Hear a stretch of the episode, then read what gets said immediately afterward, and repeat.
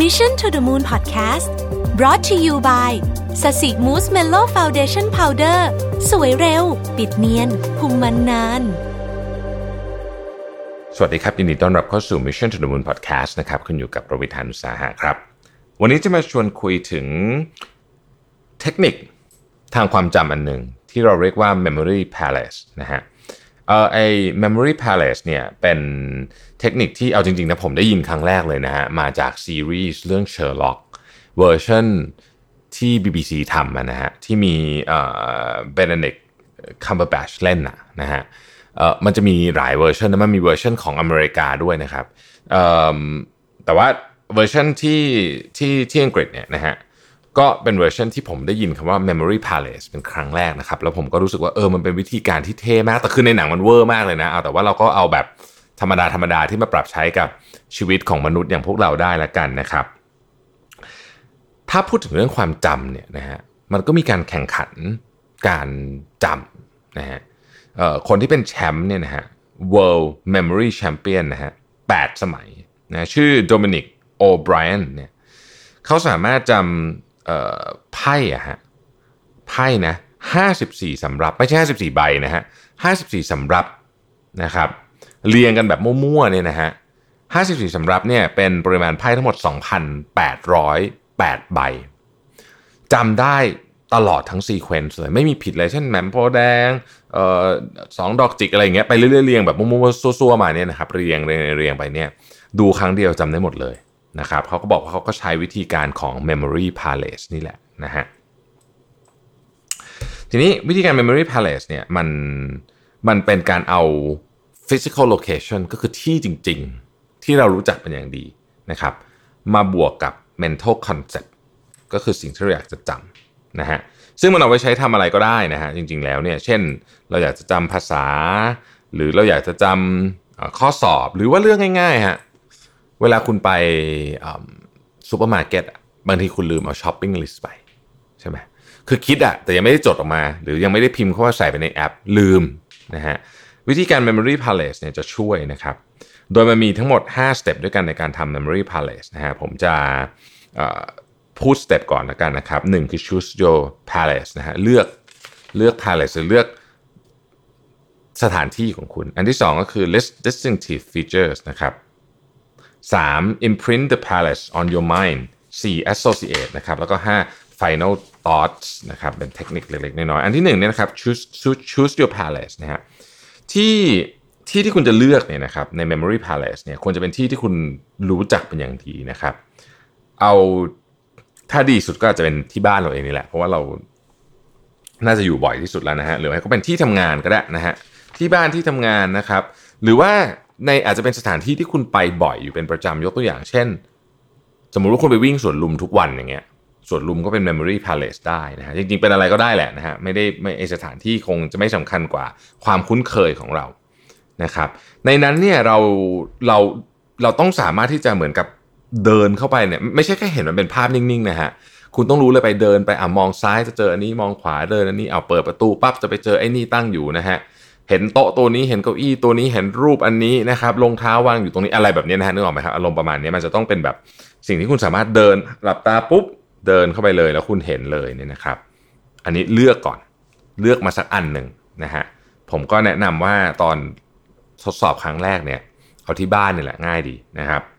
ข้อที่ 2 ครับ list distinctive features ไม่มีบ้านคนไหนเหมือนกันสักคนอะนะฮะเพราะฉะนั้นเนี่ยเวลาเราเดินเข้าไปในบ้านเราเนี่ยเราก็จะ อ่าอันดับแรกประตูก่อนนะฮะประตูเราหน้าตาเป็นยังไง ลูกบิดประตูเราเป็นยังไงเอ๊ะหรือเราเป็นประตูแบบเลื่อนหรือยังไงนะฮะก็ประตูเป็นยังไงนะครับเดินเข้ามาถึงปุ๊บก้าวแรกนะฮะคุณมองเห็นอะไร เดินเข้ามาถึงนี่คุณมองเห็นอะไร เอามีโต๊ะอ่าจะเป็นโต๊ะวางวางพวกกุญจงกุญแจอยู่ข้างขวามือนะฮะเอาซ้ายมือมีรูป มีกระถางต้นไม้เพิ่งซื้อมาช่วงนี้ฮิตนะฮะกระถางต้นไม้อ่าเดินไปถึงปุ๊บอ้าวโต๊ะกินข้าว โต๊ะกินข้าวหน้าตาเป็นไง เป็นวงกลมเป็นสี่เหลี่ยมมีเก้าอี้กี่ตัวนะฮะเลือไปทางขวาห้องน้ำนะฮะห้องน้ำเปิดเข้าไปแล้วเจออะไรซิงค์เราเป็นกลมเป็นเหลี่ยม เรามีตู้ใต้ซิงค์ไหมตู้ใต้ซิงค์เอ่อหน้าตาของตู้เป็นยังไงนะครับบนกระจกกระจก เป็นวงกลมเป็นสี่เหลี่ยมนะฮะเดินเข้าไปในห้องน้ำเป็นม่านหรือเป็นบานหรืออะไรแบบนี้นึกออกไหมฮะคือ ถ้าเกิดมันเป็นบ้านเราเองเนี่ยเราจะคุ้นมากๆ มือเอางี้เราลองนึกเราลองนึกดูตอนนี้ มือจับ ที่เราเปิดเวลาเราเข้าไปอาบน้ำสมมติใครที่ใช้เป็นแบบบานเลื่อนหรือเป็นกระจกเนี่ย มือจับมันหน้าตาเป็นยังไง เป็นกลมๆ เป็นสี่เหลี่ยมเป็นยังไงนะฮะ อันเนี้ยก็คือฟีเจอร์ต่างๆนะครับ ทีนี้เนี่ยพอพอคุณเห็นพวกนี้เนี่ยเป็นภาพแล้วเนี่ยจำตรงนี้ไอ้นี่ไอ้นู่นนี่อยู่นี่เนี่ยก็จะเข้าสู่ขั้นตอนที่ 3 นะครับ ก็คือเราต้อง imprint หรือว่าฝังไอ้พาเลตอันเนี้ยเข้าอยู่ในสมองเลยนะฮะ คืออันนี้เป็นขั้นตอนที่สำคัญที่สุด คือคุณเนี่ยจะต้องเอาไอ้เส้นทางการเดินเนี่ยนะครับ อยู่ในสมองคุณให้ได้หนึ่งร้อยเปอร์เซ็นต์เลย เพราะว่าอันเนี้ยจะเป็นตัวที่จะบอกว่าคุณจะใช้ Memory Palace แล้ว work หรือเปล่านะครับสำหรับคนที่มองภาพเป็น visual คือมันจะมีคนประเภทที่เห็นทุกอย่างเป็นภาพอยู่แล้วนะฮะเอ่ออันเนี้ยคนเหล่านี้จะไม่ค่อยมีปัญหา แต่ว่าความสามารถอันนี้ไม่ได้มีกับทุกคนนะครับ บางคนก็ไม่เป็นผมเนี่ยไม่เป็นเท่าไหร่ ผมเป็นแบบ ถ้ามีสเปกตรัมหนึ่งถึงร้อยผมน่าจะมาฝั่งน้อยกว่าห้าสิบแต่เพื่อนผมบางคนนี่เป็นแบบหนึ่งร้อยเลยนะคือแบบ เห็นอะไรปุ๊บเนี่ย ถามอีกทีปุ๊บมันเรียกว่าแทบจะเหมือนจัดวาดรูปให้ดูได้เลยว่าว่าของเมื่อกี้คืออะไรทั้งนั้นที่อาจจะเพิ่งเคยเห็นเป็นครั้งแรกนะครับ มันจะมีคนที่สมองทำงานแบบนั้นมาก ๆอยู่ กับคนที่เป็นแบบผมก็คือเออไม่ไม่ได้นิดหน่อย ได้นิดหน่อยนะครับ ถ้าเกิดคุณเล่นเกมบ่อยๆคุณจะรู้คุณเป็นยังไงนะฮะโอเค ทีนี้ พอคุณเอ่อจะการขั้นตอนในการ imprint ถ้าเกิดคุณไม่ได้เป็นคนที่เป็นเป็นทุกเห็นทุกอย่างเป็นภาพจำภาพได้เอ่อแบบเห็นเหมือนถ่ายรูป แบบเวลาเห็นอะไรปุ๊บเหมือนเหมือนถ่ายรูปไม่ได้สมองเลยเนี่ยถ้าเกิดคุณไม่ได้เป็นแบบนั้นเนี่ยนะครับ ก็ไม่เป็นไรครับมันก็ยังใช้เทคนิคนี้ได้อยู่ดีอะคุณก็เดินนะฮะค่อยๆเดิน เสร็จแล้วระหว่างทางเดินเนี่ยนะครับสมมติคุณเห็นเก้าอี้ในบ้านคุณเนี่ยนะครับ คุณก็อาจจะพูดออกมาเลยนะฮะเวลาพูดออกมาเนี่ยสมองเรามันจะจำได้ดีกว่า พูดมาเลยในเก้าอี้ นะฮะนี่เก้าอี้จดด้วยก็ได้นะฮะจดด้วยก็ได้นะครับ เดินไปนะฮะเดินสำรวจบริเวณไปนะครับ แล้วก็ไอ้เรื่อง visualization เนี่ยต้องบอกว่าจริงๆ มันเป็นสกิลนะ คือที่ผมบอกว่าเมื่อกี้เนี่ยคนที่ visualize เก่งกับ visualize ไม่เก่งเนี่ยโอเค บางคนเกิดมามีมีความสามารถนี้เลยก็มี แต่ว่าสำหรับคนที่ไม่มีเนี่ยมันพอฝึกได้เหมือนกันนะครับเพราะฉะนั้นถ้าเกิดว่าคุณ visualization ของคุณมันมันไม่ไม่ได้จริง ๆ เนี่ย อาจจะต้องไปฝึกก่อนมาทำ memory palace นะครับเอ่อสุดท้ายนะฮะพอเสร็จแล้วเนี่ยทำซ้ำอีกรอบหนึ่ง แนะนำว่าแบบนี้ฮะถ้ามันเป็นบ้านเนี่ยเรามีทางเดินจากทางเข้า ไปจนถึงสมมติไปจนถึงเตียงเราเนี่ยนะครับ ให้เดินย้อนกลับมาด้วย แล้วใช้กระบวนการเดียวกันในขากลับด้วยนะฮะคราวนี้คุณก็จะเริ่มเห็นภาพของคุณชัดขึ้นว่า เอ๊ะ บ้านฉัน คือบางทีหลายคนอาจจะแปลกใจว่าเราเดินอยู่ทุกวันเนี่ยแต่บางรายละเอียดเล็ก ๆ น้อยๆเนี่ยเราอาจจะเพิ่งเคยเห็นในการทำ memory palace ครั้งแรกนี่ก็ได้นะครับ ข้อที่ 4 คือ associate นะฮะ associate อะ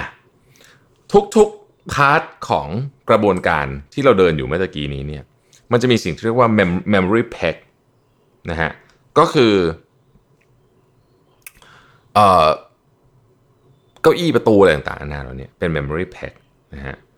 ไอ้ memory peg พวกนี้เนี่ยมันจะเป็นเหมือนจุดที่ทำเอาให้เราเราเอาของที่เราอยากจะจำมาไปแปะนะครับ ซึ่งเวลาเอามันไปแปะเนี่ยนะฮะจะต้องทำให้มันแบบทำยังไงก็ได้อะทำให้มันดูตลกทำให้มันดูบ้าบอทำให้มันดูแบบเอ่อใหญ่เล็กอะไรคือเวอร์อะไรอย่างเงี้ยให้ได้อะไรก็ได้ สิ่งที่ห้ามทำคือ อย่าทำให้มันน่าเบื่อเพราะน่าเบื่อปุ๊บคุณจะจำไม่ได้นะครับ ยกตัวอย่าง shopping list แล้วกันในบทความวันนี้เนี่ยเขาก็ยกตัวอย่าง shopping list ว่าเอ๊ะผมบอกชื่อบทความไปยังนะ อ๋อ มาจาก litemind.com นะฮะ ชื่อว่า developing perfect memory with the memory palace technique ขออภัย ลืมบอกชื่อตอนแรก ในบทความนี้เขาบอกว่า สมมติคุณพูดถึงเบคอน คุณจะไปช้อปปิ้งใช่ไหมคุณพูดถึงเบคอนเนี่ย เบคอนเนี่ยมันก็จะแปะอยู่หน้าประตูนะฮะ แปะคือชิ้นใหญ่มากใหญ่เท่าประตูคุณ นะครับคุณเดินไปคุณเห็นเบคอนอยู่หน้าประตู เดินเข้าไปปั๊บนะฮะมีไข่อยู่ฟองหนึ่งตั้งอยู่บนเก้าอี้นะฮะบนโต๊ะกินข้าวคุณนะครับนึกโต๊ะกินข้าวเนี่ยมีแจกันอยู่ตรงกลาง ในนั้นใส่ผักสลัดคอสอยู่อะเต็มเลย คือแทนที่คุณจะใส่ อันนี้คือใส่ในในหัวสมองใช่ไหมแทนที่คุณจะใส่ดอกไม้อะเหมือนแจกันปกติคุณใส่ผักใบผักสลัดเข้าไปนะฮะเดินไปอีกนิดนึงตรงโซฟา โซฟามีอะไรดี โซฟามีไส้กรอกนอนอยู่นะฮะไส้กรอกยาวเลยนอนอยู่นะครับ เดินไปอีกนิดนึงนะฮะตรงโคมไฟ โคมไฟปกติก็เป็นหลอดใช่ไหมแต่โคมไฟอันนี้ไม่เป็นหลอด เป็นถังนมห้อยลงมา ขวดนมห้อยลงมานะฮะกำลังจะเดินไปต่อต่ออีกหน่อยละกำลังเอ่อจะขึ้นบันไดนะฮะจะขึ้นบันไดบันไดของคุณเนี่ยปูด้วยชีสหมดเลย เป็นชีสแผ่นแผ่นแผ่นแผ่นแปะแปะแปะแปะแปะแปะแปะเต็มบันไดหมดเลย อย่างเงี้ยนะฮะคือทุกอย่างมันดูโอเวอร์ไปหมดใช่ไหมแต่ว่าอันนี้แหละครับคือ คือข้อสำคัญของ Memory Palace เลยนะฮะพอคุณทำแบบนี้แล้วปุ๊บเนี่ยคุณจะเห็นเลยว่าโอ้โหเบคอนแปะประตูอยู่ไข่อยู่บนเก้าอี้อะไรอย่างเงี้ยนะฮะพอคุณกลับมาอีกครั้งหนึ่งนะฮะคุณกลับมาอีกครั้งหนึ่งถ้าเกิดว่าอยากจะให้มันชัวร์เนี่ยนะครับ เดินไปจนสุดเลยใช่ไหมขึ้นบันไดขึ้นไปถึงห้องนอนแล้ว ย้อนกลับมาด้วย ย้อนกลับมาลงบันไดชีสของคุณลงมานะฮะกลับมาเจอไอ้ไส้กรอกนอนอยู่บนโซฟาเอ่อไข่อยู่ที่เก้าอี้นะฮะแล้วก็กลับมาเจอประตูที่มีเบคอนชิ้นมโหฬารใหญ่แปะอยู่เนี่ยภาพเนี้ยเสร็จปุ๊บเนี่ยคราวเนี้ยคุณจะจำได้ละนะเพราะฉะนั้นเทคนิคสุดท้ายที่เขาให้ก็บอกว่าไอ้ memory palace เนี่ยมันเป็น skill นะเพราะฉะนั้นมันต้องฝึกแต่มันสนุกดี นะครับเวลาฝึก เวลาคุณฝึกคุณก็ทำอย่างเงี้ย คุณทำทุกวันอะทำเล่นทุกวันเอา list อะไรมาแล้วทำนะฮะพอคุณทำไปเรื่อยๆเนี่ยนะครับคุณจะเริ่มเก่งขึ้นเรื่อยๆ จาก5 item เป็น 10 item เป็นร้อย item คุณก็ทำได้ในกระบวนการของ memory palace นะฮะเอ่อผมใช้อยู่เหมือนกัน แต่ผมยังไม่ได้ฝึกไปถึงขนาดว่าได้แบบร้อยสองร้อยเนี่ยแต่ถ้าเกิดหลักสัก 20เนี่ยนะฮะ memory palace เนี่ยเป็นเทคนิคที่ดีมาก ๆ อันหนึ่งนะครับ ไม่ยากเลยแล้วทำได้ทุกคนรับรองมันเป็นมันเป็น skill ที่แบบที่แบบฝึกได้เลยนะฮะแล้วมันจะช่วยทำให้เราเนี่ยสามารถที่จะจำเรื่องที่ควรจะจำได้ กระบวนการของ memory palace เอาที่ผมใช้นะฮะใช้ในใช้ในชีวิตประจำวันจริงๆเนี่ยก็คือตอน present เวลาผมไปพูด